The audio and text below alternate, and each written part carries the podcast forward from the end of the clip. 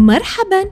حياكم الله أصدقائي في بودكاست معا مع أمي.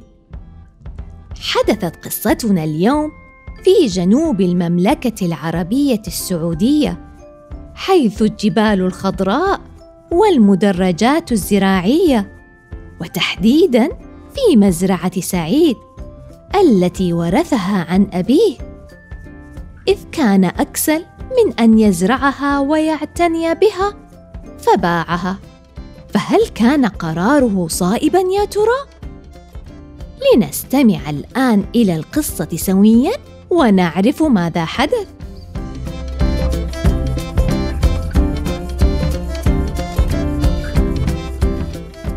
تكرم الأرض من يكرمها.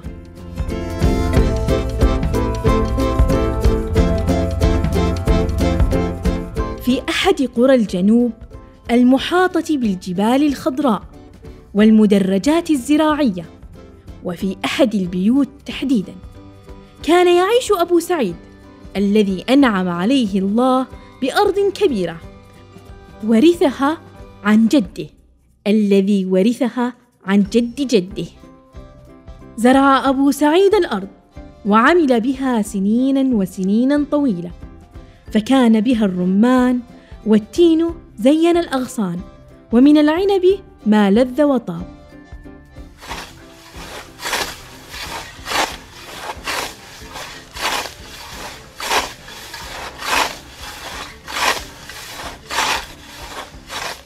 ومع كل موسم حصاد كان يبيعها في السوق. أما ولده سعيد فكان يساعده. لكن سعيد كان ولدا كسولا يردد كل صباح لا أحب القيام في الصباح لأتعب في حصد الأرض وزراعتها وسقايتها والذهاب إلى السوق لبيع المحصول كذلك. يا إلهي. وحلف بأنه لو ورث الأرض سيبيعها ولن يتعب ويعمل فيها ابدا. مرت السنين الطوال وتوفي أبوه. وفعلا باع سعيد الأرض لجاره أبا ضافر وقال في نفسه أخيرا سأستمتع بالنقود التي حصلت عليها من تلك الأرض ولن أعمل مجددا.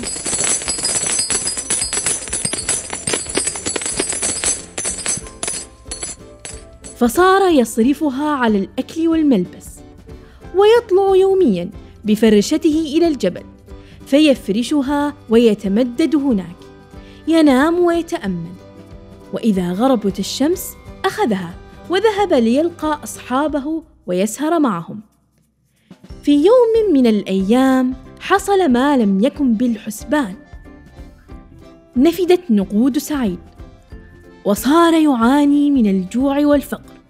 ويقول أتمنى أنني لم أبع الأرض فعلى الأقل كان يمكن أن آكل من ثمرها لأسد جوعي.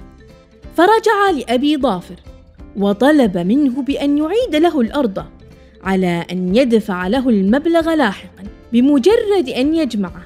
فأجاب أبو ضافر الأرض كريمة مع من يحبها وينتبه لها ويمتن لخيراتها. أما أنت فبعتها وتركتها. لا أستطيع أن أعيدها إليك. ندم سعيد على ما فعله.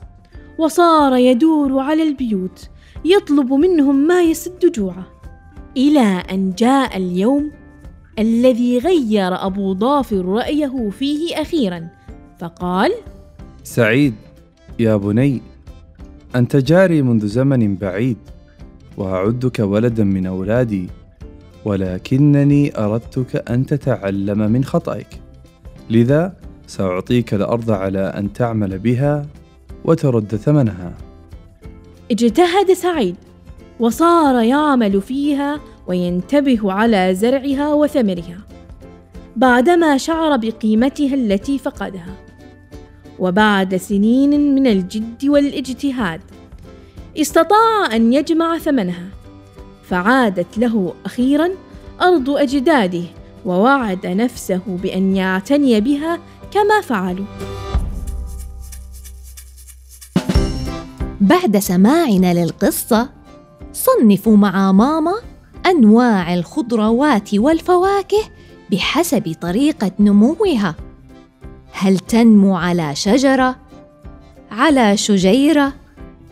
على عريشة ممتدة؟ أم تحت الأرض؟ ولا ننسى أخيرا ما اعتدنا على فعله. هيا فلنحضن أنفسنا ونردد. أنا نشيط. أنا حريص. أحب نفسي. أنا قارئ اليوم. أنا قائد الغد. شكرا لكم على حسن استماعكم. نلقاكم مجددا في بودكاست معا مع أمي من إثراء. دمتم في أمان الله.